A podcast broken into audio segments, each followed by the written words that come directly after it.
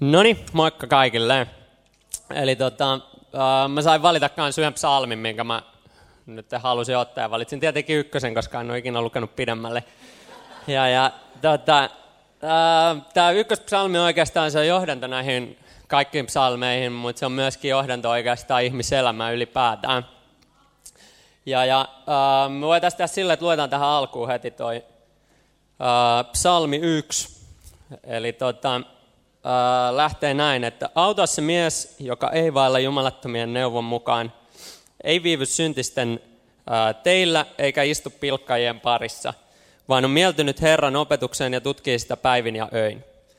Hän on kuin vesipurojen ääreen istutettu puu, joka antaa hedelmänsä ajallaan ja jonka lehti ei lakastu. Kaikki mitä hän tekee menestyy. Äh, niin ei ole jumalattomien laita, vaan he ovat kuin akanat, joita tuuli lennättää. Sen tähden jumalattomat eivät kestä tuomiolla, eivätkä syntiset vanhurskaiden seurakunnassa. Sillä Herra tuntee vanhurskaiden tien, mutta jumalattomien tie vie tuhoon.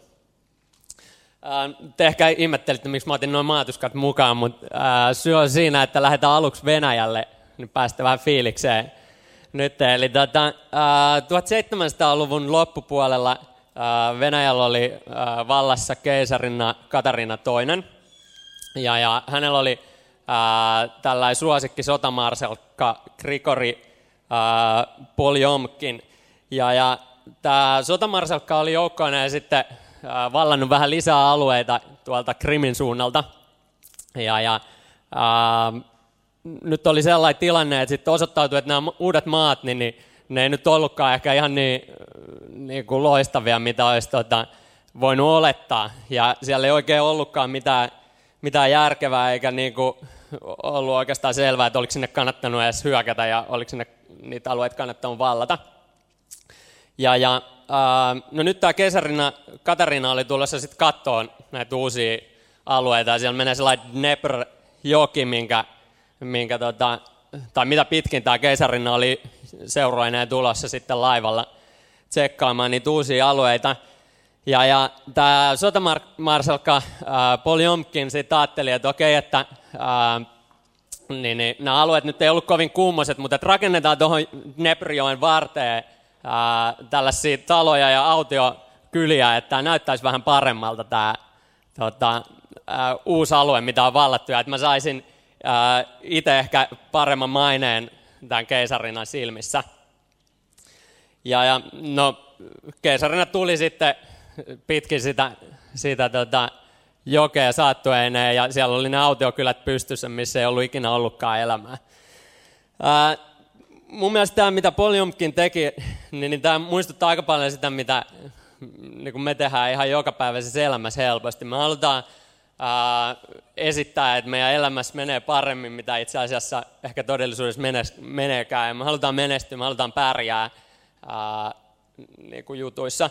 Ja varmaan sosiaalisen median kautta niin se ei ole ainakaan vähentynyt se, että ihmiset haluaa esittää omaa elämänsä paremmassa valossa, mitä todellisuudessa on. Ja tosiaan mä ajattelin, että mä puhun vähän niin liittyen menestymiseen, liittyen Jumalan suosioon. Ja mä yritän niin vastaa esimerkiksi siihen, että kun monet meistä katsoo vaikka jotain ihmistä, niin tulee sellainen ajatus, että miksi tuolla menee aina kaikki hyvin, miksi tuolla niin kuin asiat tuntuu, että ne menee joka kerta kohdalleen, ja miksi mulla itsellä menee päin seiniin, miksi menee niin kuin vaikean kautta. No mä yritän vastata siihen esimerkiksi, että onko Jumalalla suosikkeja, vai miten tämä menee. Tai sitten mitä ylipäätään, mitä Jumalan suosio on, mitä se ei ole. Ja, ja ää, myöskin ehkä voitaisiin miettiä sitä, että onko mun mahdollista kokea enemmän Jumalan suosioa mun elämässä. Jos on, niin miten se voisi tapahtua. Uh, voidaan lähteä liikkeelle vaikka siitä, että onko Jumalalla suosikkeja. Ja, ja uh, tehdään sillä lailla, että otetaan pian äänestys, katsotaan mitä mieltä te olette. Eli tehdään sillä että silmät kiinni äänestys ja on kaksi vaihtoehtoa. Eka vaihtoehto on se, että Jumalalla on suosikkeja, toinen vaihtoehto on se, että Jumalalla ei ole suosikkeja. Ja nyt pakko äänestää, valitsette kumpi on lähempänä sitä, mitä te ajattelette. Eli silmät kiinni nyt. Ja, eli ne, ketkä ajattelee, että Jumalalla on suosikkeja, niin käpälä pystyy nyt. Hyvä, kiitos. Ja sitten ne, ketkä ajattelee, että Jumalalle ei ole suosikkeja, niin käpälä pystyy nyt. All right, kiitos. Eli ehkä noin 90 prosenttia, 80, 85 prosenttia vähintään oli sitä mieltä, että Jumalalle ei ole suosikkeja. Katsotaan Jumalan sanasta, ää, miten homma toimii. Eli voitaisiin eka mennä toiseen Mooseksen kirjaan, ja sieltä luku 33. Eli kaksi Mooses ja 33. Ja sitten otetaan jakeet 12 ja 13. Eli ää, tuolta. Eli toinen Mooseksen kirja, 33. luku ja jae 12. Mooses sanoi Herralle, sinä sanot minulle, että minun on johdettava tätä kansaa, mutta et ole ilmoittanut minulle, kenet sinä lähetät minun kanssani. Kuitenkin sinä olet sanonut, minä tunnen sinut nimeltä ja sinä olet myös saanut armon minun silmissäni. Jos siis todella olet suosiollinen minulle, niin ilmoita minulle tiesi, että voisin tulla tuntemaan sinut ja saisin armon sinun silmissäsi. Onhan tämä kansa kuitenkin sinun kansasi. No tässä on äh, käytetty suomenkielisessä versiossa tällaista sanamuotoa, että sinä olet myös saanut armon minun silmissäni. Se toistuu kahteen kertaan. Se voisi ihan yhtä hyvin kääntää sillä että sinä olet saanut suosion minun silmissäni. Äh, ihan yhtä pätevä käännös. Ja, ja äh, tässä nähdään yksi esimerkki, eli Mooses ainakin oli niin kuin saanut Jumalan suosion, eli äh, siitä löytyisi heti ensimmäinen. Tämä on muuten mielenkiintoista, miten tämä 13 ja loppuu. Tässä on, että äh, onhan tämä kansa kuitenkin sinun kansasi. Mooses on valmis antaa se kansa jo takaisin Jumalalle, että hei, että en mä niinku jaksa näitä roodaa mihinkään, että se takaisin. Ja mä luulen, että toi on mitä aika monella pastorilla on välillä käynyt mielessä, että Jumala ota takaisin nämä tyypit, mitä sä oot mulle lähettänyt. Tätä, ää, toinen esimerkki, ää, mitä mä voisin ottaa vaikka, niin on Luukkaan evankeliumista. Ja Luukas 1 ja 26. Eli Luukas 1 ja 26. Ää, tai, no joo, otetaan tuosta 26. Eli ää, kun Elisabet oli kuudennella kuukaudella, Jumala lähetti enkeli Gabrielin Galileaan, Nasaret-nimiseen kaupunkiin, neitsyen luo, joka oli kihlattu Davidin sukuun kuuluvalle Joosef-nimiselle miehelle. Neitsyen nimi oli Maria.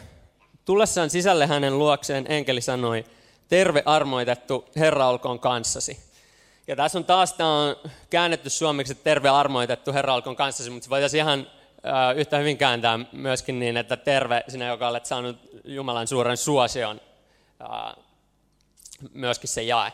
Eli Maria oli toinen henkilö raamatusta, joka on saanut Jumalan suosion.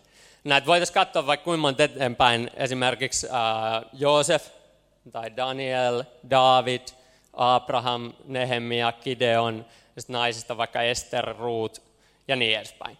Eli äh, Raamatun lehdiltä ainakin löytyisi useampi henkilö, joka on saanut Jumalan suosioon, eli äh, joka oli Jumalan suosikki.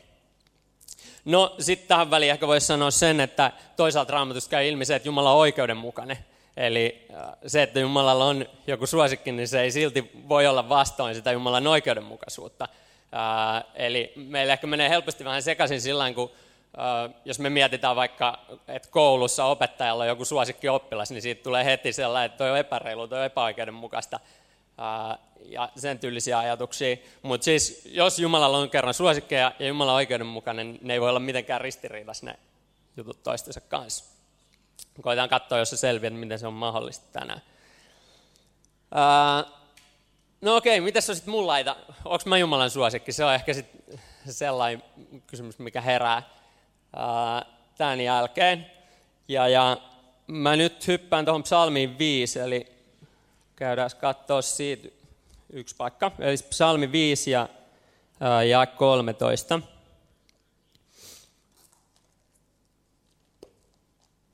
Niin siellä sanotaan näin. Sillä sinä, Herra, siunaat vanhurskasta, sinä suojaat häntä hyvyydelläsi äh, kuin kilvellä. Ja äh, tässä kohdassa taas englanninkieli New King James kääntää ton äh, sillain, että sillä sinä Herra siunaat vanhurska, vanhurskasta, sinä ympäröit hänet suosiollasi kuin kilvellä. Eli jos ihminen on vanhurskas, niin silloin Jumalan suosio ympäröi sut kuin kilpi. Mutta sitten herää tietenkin kysymys, että no kuka on vanhurskas? Lehtonen saarnasi joskus toukokuussa ää, tähän liittyen, mutta mä ajattelin, että mä otan vähän tota, vielä kertausta siihen liittyen. Eli nyt jos viitit heittää kuvan tuohon tota, screenille, tämä kuva on omistettu kaikille insinööreille talossa. Eli tota, mä itse olen myös matemaattisesti suuntautunut, vaikka insinööri olekaan, niin meitsi tykkää tällaisista. Tota, itse tein tämän vähän yhden kirjan pohjalta kylläkin. Eli äh, vaaka-akselilla näkyy aika, se menee kronologisesti tänne oikeaan suuntaan. Ja sitten pystysuunnassa menee Kristuksen kaltaisuus. Ja tuolla ihan tapissa 100 prosenttia, niin siellä on Kristuksen täydellisyys nyt.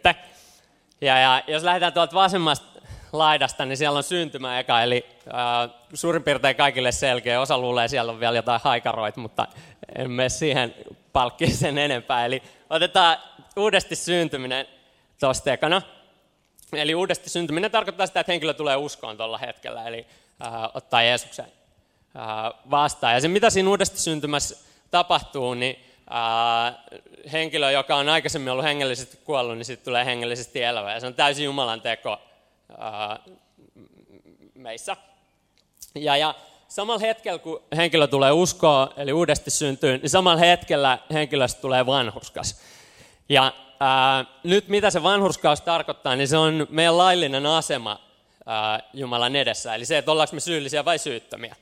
Ja tätä voisi kuvata uudesti syntyminen, vanhurskaus, hommaa vähän sillä että tuossa uudesti syntymässä Jumala toimii vähän kirurgin tavoin meidän elämässä. Eli meidän sisällä niin kuin, tapahtuu asioita. Mutta sitten tuo vanhurskaus, niin siinä Jumala toimii ikään kuin ää, tuomarina, että onko tämä henkilö syytä vai ää, syyllinen. Ja, ja ää, nyt että voisi kuvata vähän näillä maatuskoilla vielä. Eli jos ajatellaan sille, että tämä pienempi nyt on ihminen ja sitten tämä isompi ää, on nyt Jeesus. Niin siinä vaiheessa, kun tämä ihminen uudesti syntyy, niin silloin sen sisällä tapahtuu asioita. Jumala tekee siitä hengellisesti kuolleesta hengellisesti elävän. Ja sitten siinä vaiheessa, samalla kun henkilö uudesti syntyy, niin sitten tulee vanhurskas, eli Jumalan silmissä syytön. Ja se tapahtuu niin, että Raamattu puhuu siitä, että kun me uskotaan Jeesukseen, niin me ollaan silloin Kristuksessa. Ja silloin käy niin, että tämä tota, ihminen menee tänne Kristukseen.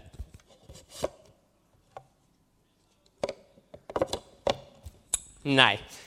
Ja nyt mitä Jumala näkee, teillä on nyt Jumalan perspektiivi, niin Jumala näkee sen ihmisen, joka on tuolla sisällä, ää, niin sen Kristuksen kautta vanhuskaana. Eli koska Jeesus on sovittanut ää, meidät, niin, niin silloin Jumalan silmissä me ollaan nyt syyttämiä. Vaikka se edelleenkin se tyyppi, joka on täällä sisällä, niin se mokailee ja sillä menee välillä pieleen, se tekee välillä syntiä, niin siitä huolimatta sen asema Kristuksessa ei muutu. Ja toi, jos ymmärtää että on, niin se tuo aika paljon lepoa ja rauhaa elämään, koska silloin mun pelastus ei ole kiinni siitä, että minkälainen päivä mulla on sattunut olemaan, kuin hyvin mä oon onnistunut jonain päivänä. Se ainoa, milloin äh, tämä ihminen, joka on Kristuksessa, ei ole enää pelastunut, on se, että se päättää jättää Kristuksen ja hyppää ulos tuolta. Okei? Okay? Äh, no, jos heität vielä sen uudestaan tuohon sen kuvan, niin jatketaan siitä vielä. Eli äh, tätä prosessia nyt sanotaan vanhuskautukseksi, eli se, että se Kristuksen vanhuskaus lasketaan meidän eduksi. Eli äh, Kristus, joka oli synnitön, niin, niin hän kärsi sen meidän, meidän tota, rangaistuksen. Äh, no sitten täällä on tämä pyhitys, tämä näyttää vähän pörssikurssilta nyt. Ja, ja äh, sillä hetkellä, kun ihminen tulee uskoa, niin siitä alkaa tämä pyhitys äh. Ja käytännössä sen pyhityksen voisi ajatella, että se on se, että kuin hyvin ihan siinä päivittäisessä elämässä minä noudatan Jumalan tahtoa. Ja ää, nyt että tässä tota, jokaisen toi käyrä näyttää vähän erilaiselta ja siellä välillä tulee kasvupyrähdyksiä ja sitten välillä käy sillä että mennään vähän takapakkiin. ja näin. Mutta mun mielestä ää, raamatun pohjalta niin kaikilla terveillä kristityillä, niin toi kuitenkin toi perustrendi pitäisi elämän aikana olla ylöspäin, se, että me kasvetaan elämän aikana ää, Kristuksen kaltaisuudessa. Ää, eli toi, nyt jos vähän vielä vertaa tuota pyhitystä, tuota vanhurskautusta, niin, niin vanhurskautus, niin kuin mä sanoin, niin se on täysin Jumalan teko myöskin. Ja sitten toi pyhitys puolestaan, niin se on yhteistyötä, se on Jumalan ja ihmisen yhteispeliä, molemmilla on osa siinä. Vanhuskautus, niin se tapahtuu hetkessä, eli sillä hetkellä kun ihminen tulee uskoon, niin siitä tulee vanhuskas. Mutta sitten tuo pyhitys on prosessi, joka kestää koko elämä, eli se lähtee liikkeelle siitä hetkestä, kun ihminen tulee uskoon ja kestää siihen asti, kun ihminen elää. Ää, no sitten voisi vielä ehkä sellaisen sanoa, että toi vanhuskausi, niin kaikilla kristityillä siinä, niin kuin kaikki on samalla tasolla, kaikilla on se Kristuksen vanhuskausi se 100 prosenttia sillä hetkellä, kun tulee uskoa. Ää, mutta pyhityksen suhteen, niin siinä meillä jokaisella on vähän oma polku ja oma taso, se vaihtelee kristityillä. Eli kuinka paljon mun elämä on sopusoinnussa se Jumalan sanan kanssa. Oletteko suunnilleen kärroilla vielä? No niin, hyvä. Mä toivon, että tämä selventää vähän tätä kuvioa. no sitten jos mennään vielä tuonne oikealle päin, niin sitten tulee sellainen hetki, että ihminen kuolee fyysisesti. Silloin se ruumis heitetään monttuun ja sielu lähtee taivaaseen. Ja ää, siitä sielusta siinä hetkessä tulee täydellinen, ää, kun ihminen kuolee jos ihminen on ollut kristitty. Ja ää, sitä sanotaan, nyt se on oikeastaan tuo kirkastuksen ensimmäinen vaihe. Ja siinä hetkessä sitten taas Raamattu puhuu, että Jeesus on tulossa takaisin ja vielä maan päälle, niin sillä hetkellä, kun Jeesus tulee takaisin noutaa omiaan, niin sitten myöskin me saadaan uusi ruumis, ylösnousemusruumis. Ää, ja sillä hetkellä myöskin se meidän ruumis sitten on ää, täydellinen. Eli siinä nyt on suunnilleen selitetty toi tota, kuvio. Me tarvitaan tätä tuossa tänään, niin sen takia ää, mä nyt avasin noita käsitteitä vähän, mitä tässä ää, on tulossa. Ja oikeastaan se, mistä tämä lähti liikkeelle, niin me katsottiin sitä psalmiin 5, missä puhuttiin siitä, että ää, sillä sinä Herra siunaat vanhurskasta, sinä ympäröit hänet suosiollasi kuin kilvellä. Eli ihminen, joka on vanhurskas, joka on siis uudesta syntynyt ja samalla hänestä on tullut vanhurskas, niin häntä Jumalan suosio ympäröi kuin kilpi. Eli jos sä oot uskossa, niin silloin sä oot myöskin ää, Jumalan suosikki suoraan sen perusteella, että ää, tämä raamatupaikka lupaa niin. Yes. No sitten, toi itse asiassa tosi tärkeä, toi on ihan evankeliumin ydin oikeastaan tuossa kaaviossa sillä että jos nuo käsitteet menee sekaisin, niin, niin siinä helposti tulee ihan erilainen evankeliumi, mitä raamatusta löytyy. Tota, sitten ehkä sellainen juttu, mikä on hyvä, hyvä sanoa, niin, niin Jumalan suosio se ei ole lupaus helposta elämästä meille. Eli välttämättä Jumalan suosio ei tarkoita sitä, että mulla on tulossa unelma ja mä saan uuden auton ja äh, mä oon aina terve ja äh, niin, kuin, niin edespäin. Äh, ja se Jumalan suosio, niin se ei aina näytä siltä, mitä me ehkä niin kuin itse ajatellaan. Äh, jos mietitään vaikka noita pari esimerkkiä, mitkä mä alkuun luin, eli Moosesta ja Mariaa, niin Mooseksella se tilanne oli tosiaan se, että äh, se Jumalan suosio tarkoitti, että hänen tuli johtaa Israelin kansa Egyptistä äh, sit sinne luvattuun maahan.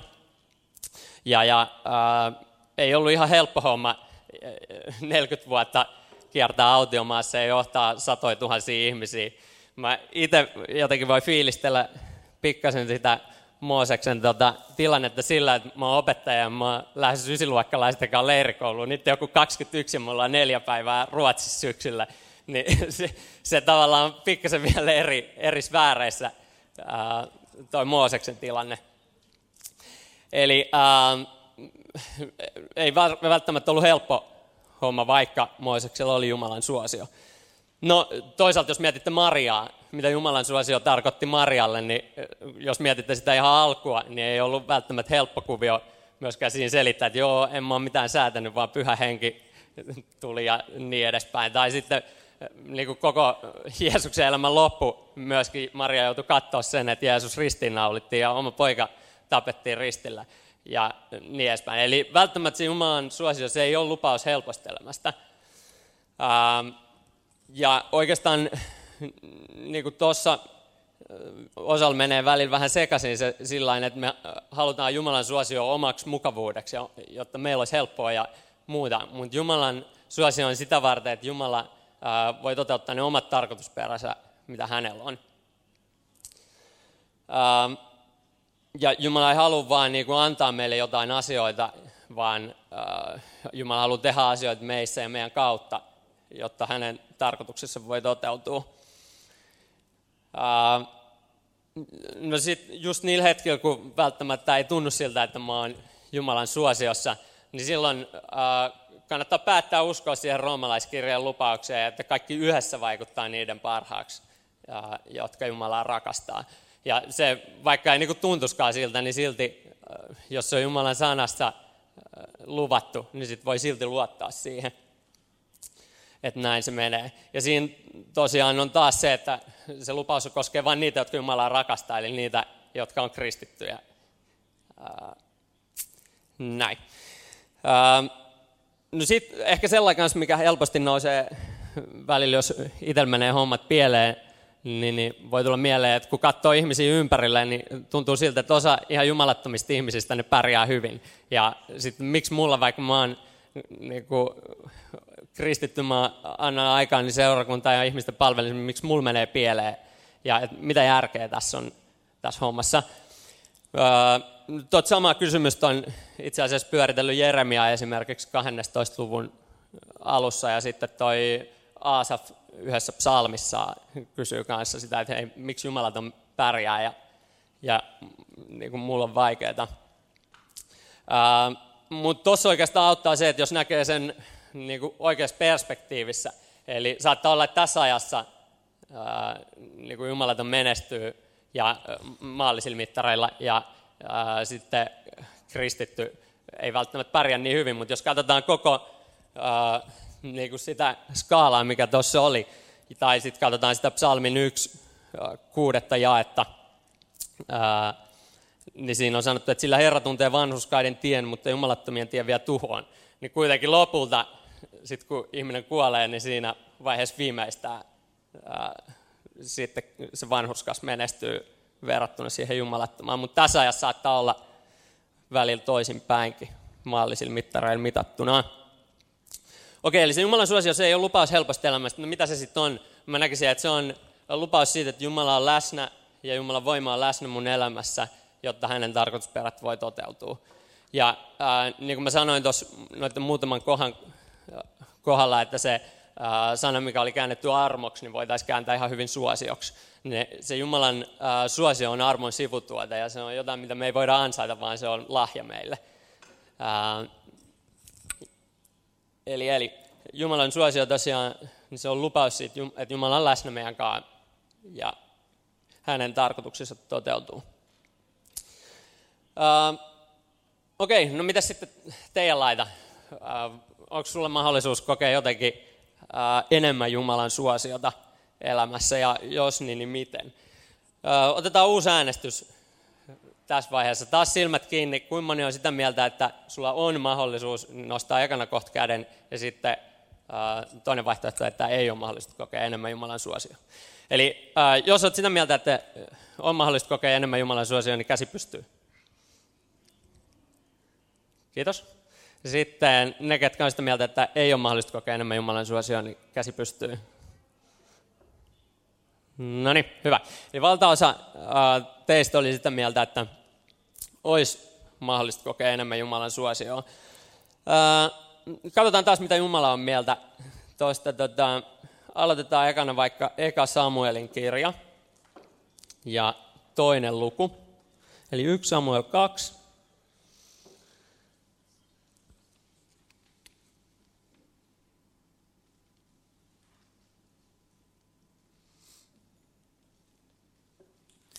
Ja sitten 26. jae, eli 1 Samuel 2, 26.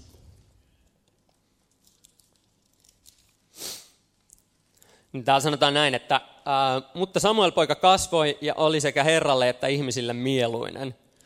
Ja taas New King James kääntää sen suunnilleen sillä että mutta Samuel poika kasvoi Herran ja ihmisten suosiossa. Eli vaikuttaa, että ainakin Samuel kasvoi siinä Jumalan suosiossa. Toinen esimerkki tuolta Luukkaan evankeliumista taas, eli Luukas 2. Ja ää, sitten otetaan jae 52. Eli Luukas 2, 52. Niin täällä on sanottu näin, että ja Jeesus varttui viisaudessa, iässä ja armossa Jumalan ja ihmisten edessä. Ja taas tuossa, mikä sana on käännetty armossa, niin sen voisi kääntää myöskin suosiossa. Eli tuossa nyt pari esimerkkiä, Samuel, Jeesus, äh, siitä, että äh, Jumalan suosiossa voi kasvaa. Ja jos Jeesus kasvoi Jumalan suosiossa, niin ehkä se on ihan hyvä asia meillekin, äh, myöskin meidän elämään. Tämä on vähän niin kuin sama homma kuin lihasten kanssa, eli ihmisellä on, jokaisella on joku reilu 600 lihasta kehossa, ja ää, ei kukaan ole niitä treenannut niin kestäviksi ja niin vahvoiksi kuin voi, eli niissä on potentiaalia tavallaan enempää yleensä. Niin ihan samalla lailla tämän Jumalan suosion kanssa, ää, niin siinäkin on mahdollista kasvaa. Ja, ja ää, sitten muutama ajatus siitä, että miten ää, Jumalan suosiossa voisi kasvaa. Miten sä voisit kasvaa ää, Jumalan suosiossa? Mulla on oikeastaan kolme ideaa tähän vielä, mitä mä ajattelin jakaa. Ää, ensimmäinen oikeastaan liittyy siihen, että sä voit kasvaa Jumalan suosiossa, jos sä kasvat Kristuksen kaltaisuudessa. Eli jos mietitte sitä häkkyrää, mikä tuossa näkyy, niin se ää, tarkoittaa käytännössä, että se pyhityskäyrä, kun menee ylöspäin, niin, niin silloin tota, ää, sä voit kasvaa Jumalan suosiossa. No mistä mä revin tällaisia juttuja, niin ää, jos katsotaan sitä eka psalmia, ää, ja siitä oikeastaan noita kolme ekaa jaetta, niin täällä on sanottu näin, että auta se mies, voisi kääntää myöskin hyvä, on sen osa, joka ei vailla jumalattomien neuvon mukaan, ei viivy syntisten teillä, eikä istu pilkkajien parissa, vaan on mieltynyt Herran opetukseen ja tutkii sitä päivin ja öin. Hän on kuin vesipurojen ääreen istutettu puu, joka antaa hedelmänsä ajallaan ja jonka lehti ei lakastu. Kaikki, mitä hän tekee, menestyy. Ää, jos katsotaan tuota alkuun, niin tämä alkaa kolmella negaatiolla. Eli mitä se autuas hyväosainen ei tee. Niin tässä on sanottu, että hän ei vailla jumalattomien neuvon mukaan, ei viivy syntisten teillä, eikä istu pilkkajien parissa. Eli äh, jos noit jotenkin niputtaa, niin mä näkisin, että yksi tapa kasvaa siinä Kristuksen kaltaisuudessa on se, että ei mukaudu maailmaan. Äh, ja jos mietitään ihan raamatun alkulehdiltä, niin, niin syntiin lankeemus oli seurausta jumalattomien ajatusten kuuntelusta. Eli äh, toi Eva ja Adam kuunteli niitä käärmeen jumalattomia ajatuksia ja siitä seurasi syntiin lankeemus. Mä uskon, että toi sama pätee meille myöskin nykyään, että ää, jumalattomien ajatusten kuuntelu voi johtaa helposti siihen, että tota, me tehdään syntiä. Ja se on tavallaan se, mikä mulle nousi tuosta psalmin yksi alusta mieleen. No sitten tässä on, sen jälkeen kun on ollut nämä kolme negaatiota, eli mitä se autosmies ei tee, niin sitten on se, että mitä se tekee. Niin, ää, tässä on, että hän on mieltynyt Herran opetukseen ja tutkii sitä päivin ja öin.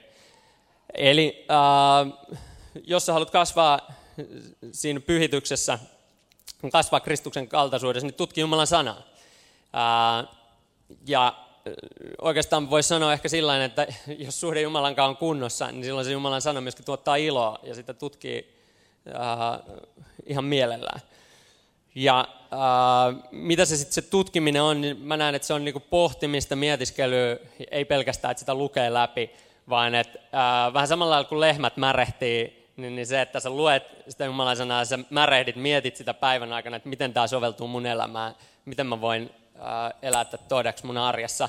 Ja sen takia itse mä äh, tykkään siitä ajatuksesta, että aamulla lukee raamattua, koska sitten se on tavallaan helpompi. Sulla on jotain, mitä märehtii sen päivän aikana ja jotain, mitä pyörittää miettiä, että miten tämä soveltuu mun elämään. Uh, ehkä se voisi sanoa vielä tuohon Jumalan sana tutkimiseen, että se ei kuitenkaan niin kuin riitä, että meillä on päässä tietoa. Jos se jää tänne kasettiin, niin se ei vielä muuta meitä, vaan se täytyy tipahtaa tänne sydämeen. Ja äh, vähän saman tyyliin kuin jos me safkataan, niin se ei riitä, että se ruoka jää suuhun, vaan se täytyy tippua mahaan asti ja niin kuin silloin sä saat ravintoa siitä. Uh, eli tuossa tota, muutama ajatus noihin alkujakeisiin liittyen.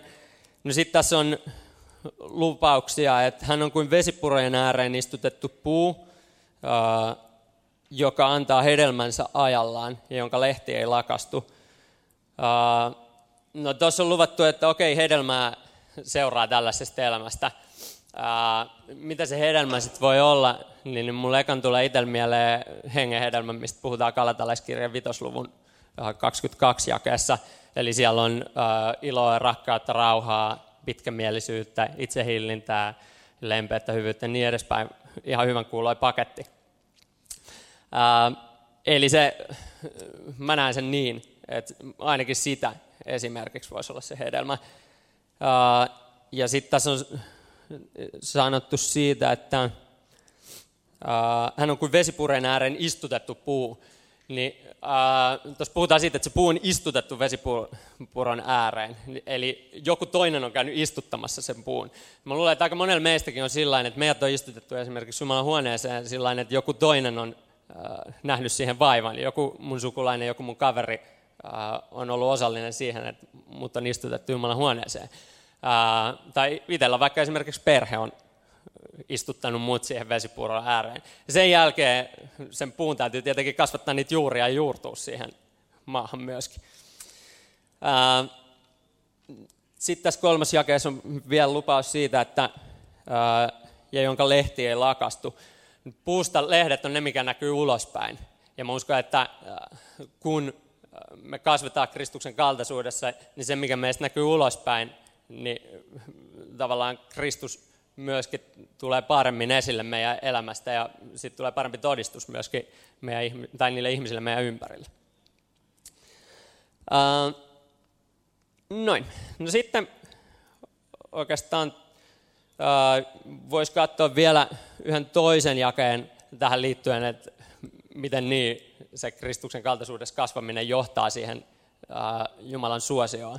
Ja mä luen tuosta ekasta Pietarin kirjeestä, eli 1 Pietari 3.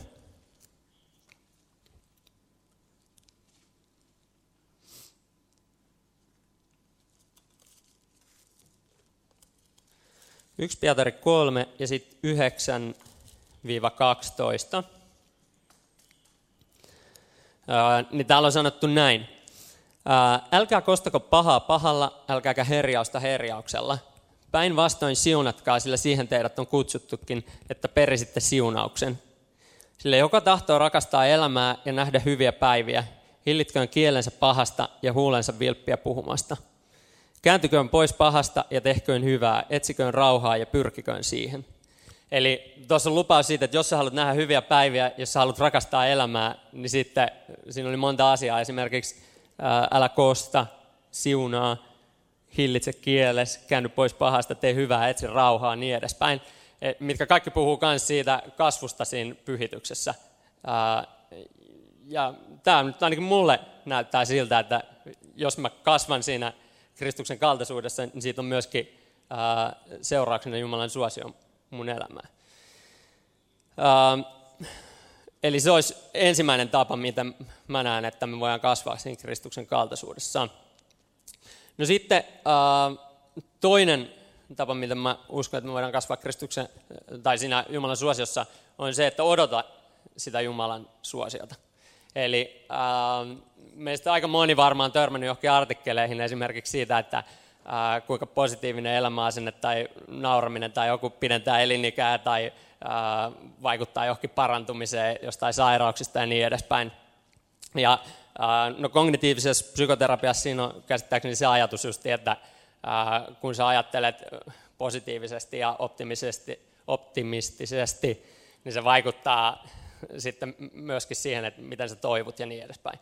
Osan mielestä tämä ehkä kuulostaa joltain huuhalta, mutta mä olen sitä mieltä, että tämä ei ole edes kenenkään psykologin tai psykiatrin keksintä välttämättä, vaan nämä monet ajatukset nousee jo raamatun lehdiltä paljon paljon aikaisemmin, mitä niitä on keksitty. Eli jos katsoo vaikka sananlaskuista 23 ja 7, ja taas kääntää sen, niin kuin New King James sitä tota, kääntää englanniksi, niin, niin siitä voisi lukea, että niin kuin ihminen sydämessään ajattelee, sellainen hän on. Eli se, mitä mä ajattelen sydämessä, sellainen mä oon. No sitten toinen paikka, jossain puhutaan siitä, että elämä ja kuolema on meidän kielen varassa. Ja että se, mitä me puhutaan, niin me voidaan valita, että tuokse se elämää vai tuokse se kuolemaa. Ja ja no sitten hebrealaiskirjassa on myös vähän tähän liittyen 11 ja 6 on, että mutta ilman uskoa on mahdotonta olla kelvollinen, sillä sen, joka tulee Jumalan luo, täytyy uskoa, että Jumala on ja että hän palkitsee ne, jotka häntä etsivät. Eli äh, mä uskon, että meidän tulee myöskin odottaa sitä Jumalan suosioa ja äh, niin kuin, äh, elää niin, että me myöskin odotetaan, että Jumalan suosio on meidän elämässä. Äh, no osa teistä saattaa kelaa sillä että nyt toi lähtee ihan lapasesta ja tuo ihan niin kuin huuhaa hommaa ja en mä usko tohon. Ei haittaa mua, mä voin ottaa sunkin suosio. Tätä, näin. Äh, ja oikeastaan niin kuin, vaikka sä et uskoisi siihen Jumalan suosioon, niin se löytää sut silti, jos sä oot kristitty. Niin kuin me katsottiin tuossa aluksi, niin se Jumalan suosio ympäröi sut, niin kuin kilpi. Ää, ja sitten vielä kolmas näiden lisäksi, eli kasva Kristuksen kaltaisuudessa ja sitten odota sitä Jumalan suosiota, niin sitten kolmas olisi, että ää, huomaa se Jumalan suosio. Ää, eli ää, monesti se Jumalan suosio ei tosiaan välttämättä näytä siltä, mitä me ehkä etukäteen niin kuin kelataan ja odotetaan. Mutta se Jumalan suosio on aina meidän elämässä. Meidän tulee opetella näkeä se. Ja tuossa ainakin niin kuin miesten pienryhmissä on ollut hyvä käytäntö varmaan melkein kaikissa sen suhteen, että aina viikoittain on voitu yhdessä kertoa, että mitä Jumala on tehnyt kenenkin elämässä, missä on nähnyt Jumalan toimiva. Ja niin kuin se opettaa vain siihen, että okei, mä opin itse katsoa mun viikkoa ää, siten, että hei, et mitä Jumala tekee. Ja sitten toisaalta siinä on se hyvä, että sit se rohkaisee toisia, kun muutkin kuulee, että mitä Jumala on tehnyt mun elämässä. Eli opetellaan näkee ne asiat, missä, missä tota, Jumala toimii. Ja monesti varmasti sellainen kiitollisuus on paras tapa lisätä Jumalan suosioa mun elämässä. Psalmin kirjoittaja kehottaa siihen, että ää, astukaa hänen portteensa kiitosta veisaten. Ja Uh, mä uskon, että myöskin jos me opitaan huomaamaan se Jumalan suosio, niin se vaikuttaa meidän suhtautumiseen moniin asioihin. Esimerkiksi uh, Raamatus on David ja Koljat, tuttu kertomus. Uh, ja israelilaiset suurin osa Davidin lukuun ottamat näki sen Koljatin esteenä ja näki sen niin kuin haasteena ja näin. Mutta David suhtautui siihen tilanteeseen ihan toisin. David näki sen mahdollisuutena, että hei, ää, tätä kautta äh, ihmiset voi nähdä, kuin suuri Jumala on. Ja samalla lailla tavallaan mekin voidaan valita nähdä se Jumalan suosio monessa asiassa, vaikka se ei enna, tai niin kuin ensisilmäyksellä ehkä näytä siltä. Uh, no ehkä sen mä voisin vielä mainita ihan sivumenne, jotka tuntee mua paremmin, niin saattaa tällä, että helppohan sun on puhua, koska niin kuin, sulla on mennyt aika suoraan ja moni juttu aika helposti niin kuin kerralla kohilleen. Ja äh, niin varmasti onkin, en, eikä siinä mitään, mutta sitten samaan aikaan äh, voin sanoa, että tämä mitä mä puhun, niin mä puhun ehkä vaikeampien äh, niin kuin juttujen keskeltä, mitä mun elämässä on ollut. Äh, ja äh, tavallaan se, niin kuin, silti mä uskon, että Jumalan suosio on mun elämässä koko ajan, ihan samalla lailla, vaikka välillä ei ehkä tunnu ihan joka jutun kohdalla niin, niin selvältä. Ja niin se ehkä, mitä mä haluan vielä sanoa, on se, että me ei tarvita jotenkin parempaa onnea meidän elämässä tai parempaa chanssiä, vaan se, mitä me tarvitaan, on Jumalan suosio. Ja äh, se, äh, niin kuin, mä haluan jättää sen, että me voidaan oikeasti kasvaa siinä myöskin. Ja äh, mun toivon, että ainakin mä omassa elämässä voisin sanoa, ja mun uskon, että tämä on sellainen toive, mikä varmasti jokainen voi yhtyä, niin on Davidin sanat, mistä itse asiassa Riina vähän puhukin muutama viikko aikaisemmin, psalmista 23. missä sanotaan, että sulla hyvyys ja armo seuraavat minua kaikkina elämäni päivinä. Ää, ja se, että mä seuraan Jeesusta, niin silloin se Jumalan suosio seuraa mua itse asiassa. Mä en tiedä, oletteko kelannut sitä, että miksi meidän seurakunta on esimerkiksi pärjännyt monessa jutussa. Meillä on tullut lisää porukkaa, me aloitetaan uutta kampusta, meillä on tilaisuudet lisääntynyt ja meidän pienryhmä toiminta vaikka on kasvanut tosi paljon viime vuosina tai miten meillä on taitavia muusikoita tulee koko ajan lisää ja lisää. Ja, ja niin mä uskon, että se ei ole kiinni siitä, että meillä on loistavat pastorit, ja, jotka johtaa hyvin, tai se ei ole niin kuin mistään tällaisesta kiinni, tai siitä, että meillä on hyvät tiimit vapaaehtoisia, jotka antaa paljon ajastaan, vaan pohjimmiltaan kyse on Jumalan suosiosta, ja siitä, että Jumala on siunannut meitä. Ja totta kai Jumalan suosio voi näkyä esimerkiksi siinä, että Jumala johdattaa oikeat ihmisiä meidän keskellä. Uh, ehkä sulla on sellainen fiilis, että siinä kun mä näytin taulukkoon, niin sä tajusit, että sä et kuulu tuohon vanhuskaiden porukkaan, sä et ole uh, uudesti syntynyt. Eli uh, etkä kuulu siihen porukkaan, jota Jumalan suosio uh, ympäröi kuin kilpi. Mutta uh, nyt sulla on mahdollisuus vielä tässä loppuhetkessä uh, hypätä samaa porukkaa. Eli käytännössä hypätä sieltä täältä tota, ulkoilta siihen Kristusmaatuskan sisään. Ja äh, tämä on helppo homma, mitä se tapahtuu, niin sä vaan otat vastaan sen Kristuksen työn, mitä Kristus on tehnyt. Eli hyväksyt sen, että okei, mä en, itse mä en pärjää, mä en pysty. Ja äh, musta ei itse ole niin kuin itteeni sovittamaan, vaan mä tarviin Kristus sua. Ja voitaisiin tehdä sillä, että noustaan ylös ja rukoillaan tässä lopussa vielä ää, sellainen rukous, mihin sä voit yhtyä, jos sä haluat tehdä tämän päätöksen tänään. Ja kaikki, jotka on tehnyt jo aikaisemmin sen päätöksen, niin voi vähän tsemppaa ja rukoilla messissä kanssa.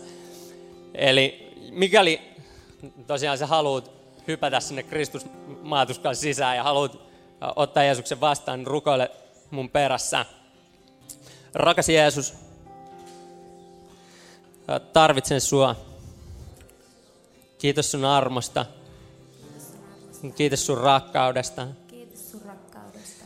Kiitos siitä, että olet kuollut mun puolesta. Kiitos, että olet kuollut mun puolesta. Mä haluan elää sulle tästä lähin mun kaikki elämäni päivät.